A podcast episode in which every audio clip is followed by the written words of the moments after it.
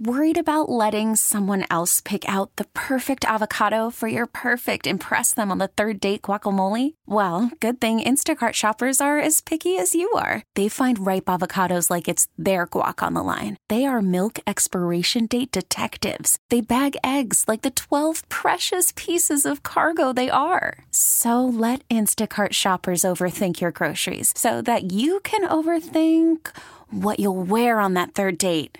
Download the Instacart app to get free delivery on your first three orders while supplies last. Minimum $10 per order, additional term supply. This episode is brought to you by Progressive Insurance. Whether you love true crime or comedy, celebrity interviews or news, you call the shots on What's in Your Podcast queue. And guess what? Now you can call them on your auto insurance too with the Name Your Price tool from Progressive. It works just the way it sounds. You tell Progressive how much you want to pay for car insurance, and they'll show you coverage options that fit your budget. Get your quote today at progressive.com to join the over 28 million drivers who trust Progressive. Progressive Casualty Insurance Company and Affiliates. Price and coverage match limited by state law. Straight up with no chaser. You're in the sports bar with Danger and Battaglia on the sports leader 95.7 FM and AM 950 The Fan. Rochester. I mean, it really is an honor to have Ryan Talbot on with us. You know, I don't know how many people are guests in the sports bar who actually have a food named after them. I think he's the first. Might be. Yeah. I mean, he's big time now. You know you've made it when they name a wing after you. What's up, Ryan? Tell us about the what, what is the the wing nuts wing that they named after you? Yeah, it's the the tangy Talbot wing. It is a hot Cajun honey garlic wing, and it is fantastic. Got to try some out yesterday at our event at Wing Nuts, and uh, a lot of people have been giving them some rave reviews.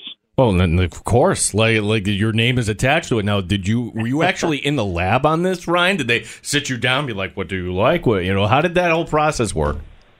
You know, honestly, just a pleasant surprise. Uh, I had no idea. I, I think they know I like the honey garlic. I like the Cajun, so they kind of mix that through a little uh, tanginess in it with the heat. So a great combination overall for me, though. When, when all is said and done, just imagine Ryan in the in the kitchen there with wing nuts. Uh, yeah, yes, chef. Yes, yeah. I like. Do, do, you like the yes, tag? Chef. Yes, chef. Yes, Ryan. We've got uh, training camp here a week from Wednesday. We've been spending a lot of time talking about preseason camp battles and and who could emerge at middle linebacker, what the interior of the offensive line is going to look like. What do you have your sights set on first and foremost? Here as we uh, gear up for St. John Fisher? Yeah, first and foremost for me is uh, probably that cornerback competition in terms of who's getting the first reps out there opposite Tre White. Uh, how are they breaking down the snaps in terms of, you know, it, maybe they put Kaiir Elam out there first, but are they giving more snaps, more workload to Dane Jackson, or uh, is Christian Benford getting a fair shake? Because really going into camp, minus middle linebacker. That's the most intriguing battle, in my opinion. And, and then obviously on the other side of the ball, I want to see how quickly they can get Dalton Kincaid involved in this offense. And while training camp's a small sample of what you'll see, that you know if he plays a big role in terms of when they're out there uh, pressing against that starting defense, and you're seeing him out there with the, the first team early on, I think that's going to be a promising sign. Yeah, it, it, so when you look at the middle linebacker position, that's a huge hole. Uh, the Bills had to make the choice that they didn't want to pay that money uh, to Tremaine Edmunds, and, and not that I fault them, Ryan, because there is a salary cap. But how would you assess the candidates here? Because you have Dodson, who some think are going to get the first shake. See if you agree with that. But then you have Bernard, who all right, I'm not sure what they have. And then a, a, third round pick in Dorian Williams would the Bills actually trust a rookie? Maybe there's somebody else. Maybe it's AJ Klein. How would you assess here who is the favorite and who might be the long shot uh, as far as who's going to get that job? Yeah, I don't know if there is a favorite. That's the the odd thing about this competition. Usually, when you let someone walk away like this, you you either have someone waiting in the wings that you feel like, okay, he's the odds-on favorite, or you draft someone early. I can't sit here and say that Dorian Williams, the third round pick, is the odds on favorite. We saw last year Terrel Bernard, a third round pick, barely sniffed the field, and when he did, he kind of looked a little bit lost out there. Uh, Williams, though, they they like his matchup abilities, so maybe he comes in and he impresses out of the gate. But you know, Bernard had a really strong spring here in year two. He's in the mix. You mentioned Tyrel Dodson. If I had to guess, Dodson would be who I would select. I mean, he's still younger. He has a lot of knowledge of this defense. Uh, when he had to play, eh, when uh, you know when Edmunds missed a game here and there, I thought he's played pretty well.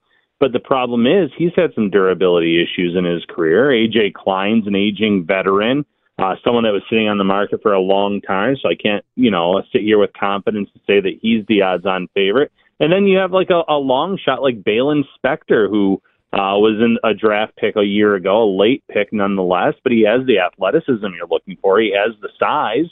So you go into training camp, and truly, it, it's anyone's guess who's going to end up winning that job. Ryan, we, we look at the interior of the offensive line outside of uh, Mitch Morse there and, and, try to figure out and dissect who could actually uh, be the best guard that this team has had since Richie Incognito. It's just been a revolving door at guard. What's your take on how it all shakes out here? You know, do you think, given that they invested a second round pick in O'Cyrus Torrence, that we could possibly see him as a starter as soon as week one? I think there's a possible chance, but what complicates it is you, gave a decent contract to Connor McGovern in free agency. He was certainly a priority for you, so you have him, I would think, slotted in at one spot. And then you have another spot where you have Ryan Bates, a returning starter. You have O'Cyrus Torrence, who is a mauler in the run game, but they might need to see him clean up some of his technique as a pass protector. Uh, you, you know, you, you bring in Edwards, David Edwards, who has experience under Aaron Kromer. Ike Boettger's back in the mix. They have a lot of guys for maybe one spot. In my opinion, the way that that contract they gave to McGovern uh, has me thinking he's starting in, in one of those spots. And you know, Ryan Bates has been solid during his tenure on the as a starter, but maybe his versatility kind of knocks him out of the starting lineup, and he's that first guy off the bench that you could technically start in four different spots. We're talking to Ryan Talbot, NewYorkUpstate.com as the Bills. It'll be next Wednesday, the 26th. Uh, rookies will be kind of coming into town uh, this coming Wednesday, but that is not open to the public. It is not open to the media, so just going to let them get uh, acclimated to whatever it is they need to. Um, Ryan, as far as you brought up the corner position, and get, we were talking about Kaiir Elam when you look back last year, and I guess if you didn't have the first round tag, on Kaiir Elam. We wouldn't be thinking about Kaiir Elam is is somebody that really needs to kind of step up here. But uh, the idea that he wasn't active for that Patriot game, Elam, Benford, and you can't forget about Dane Jackson. And what do we feel right now about? Tre'Davious White. Um, the Bills couldn't do the unthinkable and actually bump White behind some of those guys. What are your thoughts on the corner position? Yeah, I think White's spot is set in stone unless he is still, you know, not looking close to 100% in terms of uh, when he came back last year at Thanksgiving, I thought he still had trouble making cuts, getting out of breaks. I don't think necessarily it was the injury. I think it might have been a confidence factor. I thought he had a really strong spring, however, so I'm expecting him to have one of those spots locked down. It would have to be just something shocking at camp in terms of being beaten regularly to have him lose a spot, and I just don't see that happening. So for the other cornerback spot, you know, Kaiir Elam, you're right, first round pick. He doesn't see a lot of action on the field, but when he was out there, I thought he played pretty well. He made some, you know, big interception in the Chiefs regular season game. Um, some interceptions in some other matchups, passes defense against Miami in the playoffs, and late in the regular season, he had some nice play as well. I guess it was more of the practice habits uh, what they were seeing during the week that kind of kept him off the field and limited his opportunities. Which you know, I'm not a head coach, I'm not a GM, but if I have a first round pick, I want them getting reps and experience out there, and especially when he's flashing on the field in live game action. But uh, this is a coaching staff that would rather have plays stopped in front of them, even if they're giving up receptions and not giving up the big play. And Dane Jackson is kind of, uh, you know, the new Levi Wallace, where you trust him not to be beaten for the big play. He might give up some catches. He's better than I think a lot of people, you know, give him credit for. Uh, but he has a ceiling in terms of he, he's not going to break a, a certain ceiling in terms of his play. Where Elam has a much higher ceiling. Even Christian Benford has a much higher ceiling, and he's someone that came in and started out of the gate because of exper- his experience in uh, playing zone coverage in college. So he's going to be right there too. But I'm hoping when all is said and done that Elam's getting those opportunities and those reps because I, I felt like when he was on the field, he did a fairly good job. Ryan, last year at this time, you you bring up Christian Benford. I don't think anybody last year at this time was was raving in, in, in anticipation for Christian Benford's uh, you know first training camp at St. John Fisher University. Is there a player going into this camp that you think could kind of rise up and surprise us? Uh, somebody that you maybe have heard that the Bills might be already high on just based on OTAs. Well, I think Alex Austin again, cornerback position, and they have so many guys. It's going to be hard to crack this roster. But he played in a defense that uh, played in multiple schemes, but they they had a zone element, and he was at his best in the zone element. There's something to be said about that, where you have a knowledge of the the techniques, you have a knowledge of what the system wants you to do, and you can come in without missing a beat. Because when it comes to rookies you know, one, it's usually absorbing the playbook, making sure you're in the right spot. When you have that comfort level, that that's such a, a big factor. And, and I know you're not just talking, you know, the rookie class. Um, there are some veterans on this team that I'm I'm really interested in. Uh, I'm not sitting here predicting Shane Ray makes this roster, but he had these terrible circumstances where very productive first few seasons in Denver. Then he has the, this repeating wrist injury. He has all these wrist injuries, keeps him out of the field, and by the time he's ready to come back, you, you hit the COVID season. So then he's not in the NFL, and he's kind of worked his way back from the CFL. He's a guy that I I want to watch and see how he looks because of his flashes early in his career in Denver. Um, I don't know. I mean, there's a lot of young guys on this roster too, second year, third year guys that you know, all eyes are going to be on them, and it's just going to come down to numbers. I, I look at that defensive end room, and there's a lot of younger players, and I wouldn't be shocked if one or two of them were dealt because you only have so many, you know, spots on this roster. Ryan, uh, we've covered enough of the camps here to know that just natural what fans will gravitate to as far as evaluating and interest. It's always the wide receiver position, and certainly the top end is fit. Uh, the new two new signees are uh, at the bottom end of the uh, roster in, in terms of the core. I think those guys will make it.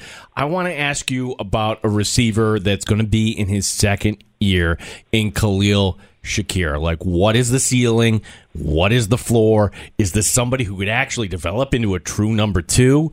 Or at the end of camp, are we going to be talking about, all right, I, we, we need to see more here? To me, I, I have this wide variance on Khalil Shakir, and I wanted to kind of get your thoughts on him. I think he's being slept on, honestly. I mean, they add Deonte Harty, who's that deep play threat, yard after catch guy, but he's going to be limited in terms of his reps at five feet six inches, 170 pounds. Uh, you know, Trent Sherfield's come in and he made a good impression on Josh Allen, but going back to Khalil Shakir, this is someone that can play inside and outside. He's someone that I think by the end of last season, the coaching staff started to show their faith in him. The last three regular season games, he played over 25% of the offensive snaps.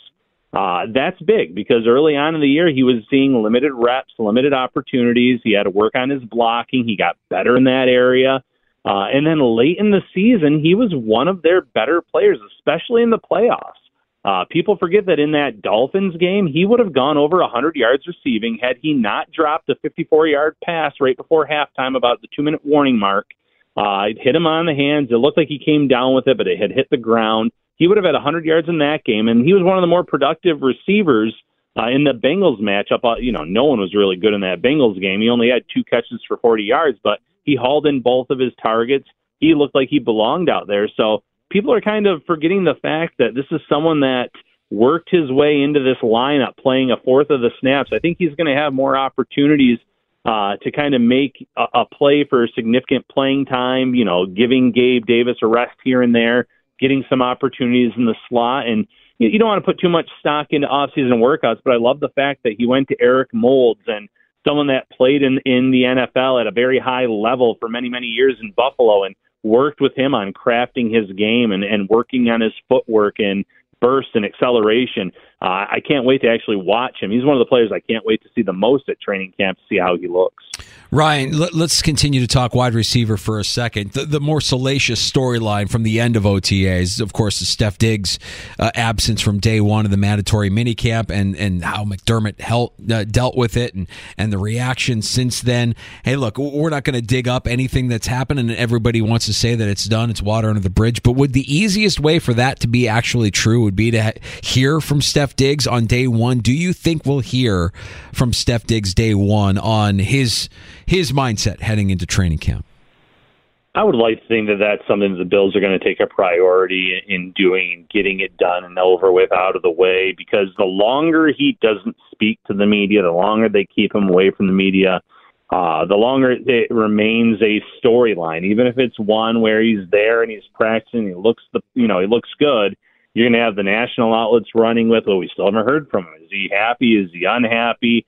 Um, the the easiest way for the Bills to put an end to this is put him in front of the media, let give him a, a you know a few minutes to ask their questions, let him talk about the end of the season. Uh, you know, I'm, I'm sure we'll probably get some some generic responses about what happened here in the spring, but at least if you get him out there, the, the storyline is then pretty much all but finished. Ryan, has there been a topic that has had more rumors, some unsubstantiated certainly, that we just can't talk about um, in, in, regards to what happened in that Bengal game with Stef Diggs to what happened at minicamp? Seems to me that uh, everybody, uh, you know, part of this story is all right, it's a slow news time, and let's all kind of like, you know, believe what fiction you want to believe here. Yeah, there's something to be said about that because everyone saw him throw up his arms toward the direction of Josh Allen, an offensive coach. And from that, you can get that there was a level of frustration. But was it that he wasn't being targeted? Was it just they weren't playing a good football game? Uh, that you know they had run out of steam, so to speak. We don't know exactly what he was upset about, what was going on there. But when you have that image in your mind, and it's one of the last images you have of a a season with high expectations, a season when you win 13 games. Yeah, it's definitely something that uh, people are going to take the ball with and, and kind of run with it. We're going to see you at St. John Fisher Ryan. Yeah, you're going to see me a few times at St. John Fisher. I'll, I'll be there a, for a few of the weekend practices. Uh, and then we have a special uh, Shout podcast that we are partnering up with Dorado. Uh, Dorado is letting us bring wing nuts to Rochester. Uh, they're going to come and cook some wings at Dorado on August 7th. We're going to have a live shout podcast there on 6 p.m. 7th. What day of the week is that? That's a Monday. That's a Monday. Okay. So, Ryan, if, uh, you know, we, we got to get you at camp, but tell me this is true. Like, your brother is getting married during training camp. Does he not know the rules of football season in Western New York?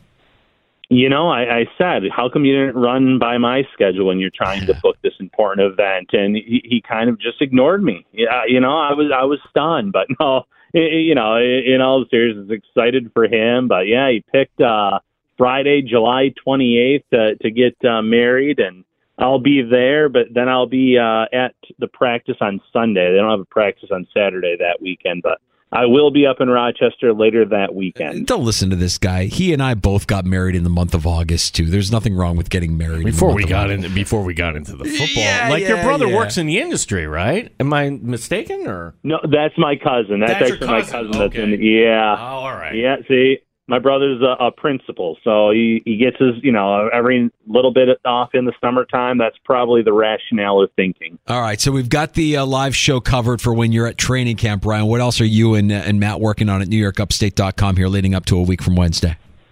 Yeah, I'm doing a series 23 Bills questions for the 2023 season. So there's going to be some training camp topics. Um, who are some available free agents that the Bills could look at if the you know player X, Y, or Z isn't living up to their status at training camp, some in-season questions. So that's the big thing we're working on working on there. And then obviously we'll be doing one or two shout episodes every week uh, leading up to camp, and then during camp we will have a, a shout podcast after every practice. All right, Ryan. Uh, looking forward to catching up with you and Matt uh, as you're coming back to Rochester. Be well. Enjoy this uh, final weekend coming up of uh, non-Buffalo Bills football.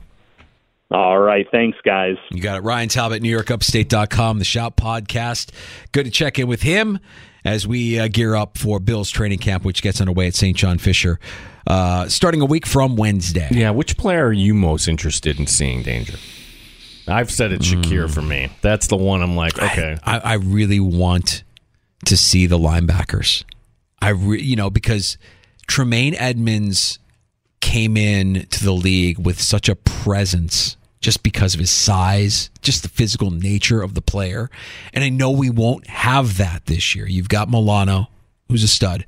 but you've got three guys really that are just guys, as far as we know. Now, if Dorian Williams as a rookie can come in and be impactful and show up at training, I have my doubts because that would be kind of off brand for Sean McDermott. That would be interesting, but it would also be admitting that you whiffed on last year's third round pick in Terrel Bernard. So, yeah, the the the the, con- the constant guy here is Dodson, and Dodson, it might actually be his job to lose. And you might need that depth because, as Ryan mentioned, Dodson hasn't been able to really stay on the field. There's been some durability issues there. Well, uh, look, you could say, okay, who cares? Middle linebacker position. It's a passing league. I don't know. Like the Jets are going to be able to to at least go to a running game when they need it. Let's assume Josh Jacobs would be there week two. I don't want that that that would be the formula to come in and upset the Buffalo Bills in week two. I can't even believe I'm saying that, but that was possible. Um, the Dolphins are going to make a commitment to the run.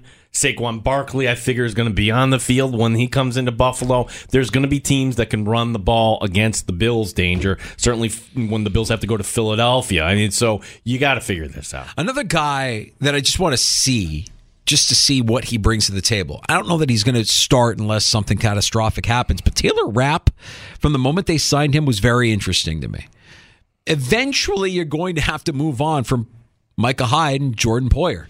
So who are those guys going to be? Because the pipeline, you know, it's not a deep. There's not a lot of depth there. The pipeline mm-hmm. is kind of, it's kind of empty at uh, in the Bills' uh, defensive backfield. So we'll we'll see in that secondary wh- who Taylor Rapp is, what he's all about here coming up training camp. I, I'm excited, man. I can't wait and uh, it gets busy, gets really busy for us, but it's a good busy. It's the kind of busy that you kind of like look forward to with anticipation, just knowing, all right, there's a lot of it's it's sensory overload. There's a lot happening. Well, it, you and I feel like we've got this responsibility because guess what?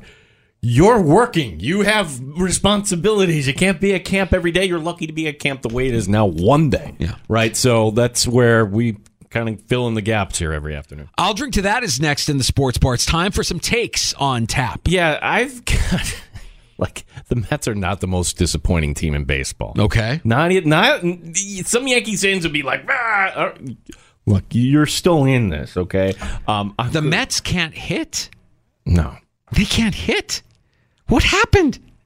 They came out of the All Star break. They like these guys can't hit. It's the Dodgers, dude. I yeah, yes, that's I know, but that's the team you're trying like, yeah. to. Yeah. You have to be able to compete with those teams if you want to be in the postseason.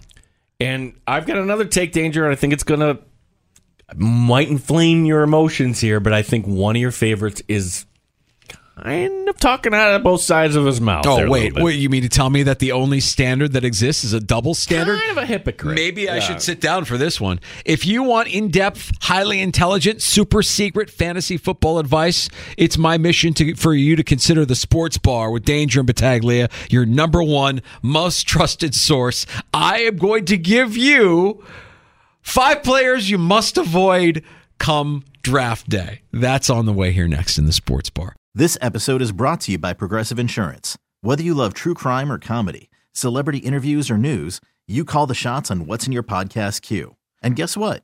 Now you can call them on your auto insurance too with the Name Your Price tool from Progressive. It works just the way it sounds. You tell Progressive how much you want to pay for car insurance, and they'll show you coverage options that fit your budget. Get your quote today at progressive.com to join the over 28 million drivers who trust Progressive. Progressive Casualty Insurance Company and Affiliates. Price and coverage match limited by state law. Okay, picture this. It's Friday afternoon when a thought hits you. I can waste another weekend doing the same old whatever, or I can conquer it. I can hop into my all new Hyundai Santa Fe and hit the road. Any road. The steeper, the better because my all new Santa Fe is available with HTRAC, all wheel drive, so I can hit the trail without a worry in the world. Heck, with three rows and best in class rear cargo space, I can pack the whole family in with all our gear. We've got available dual wireless charging for our phones, so we'll never lose touch with civilization, and we won't lose touch with the primordial power of Mother Earth. So, which is it? Waste the weekend or do something a little more epic? And conquer it in the all-new Hyundai Santa Fe. Visit HyundaiUSA.com or call 562 for more details. Hyundai, there's joy in every journey. T-Mobile has invested billions to light up America's largest 5G network from big cities to small towns, including right here in yours. And great coverage is just the beginning. Right now, families and small businesses can save up to 20% versus AT&T and Verizon when they switch. Visit your local T-Mobile store today.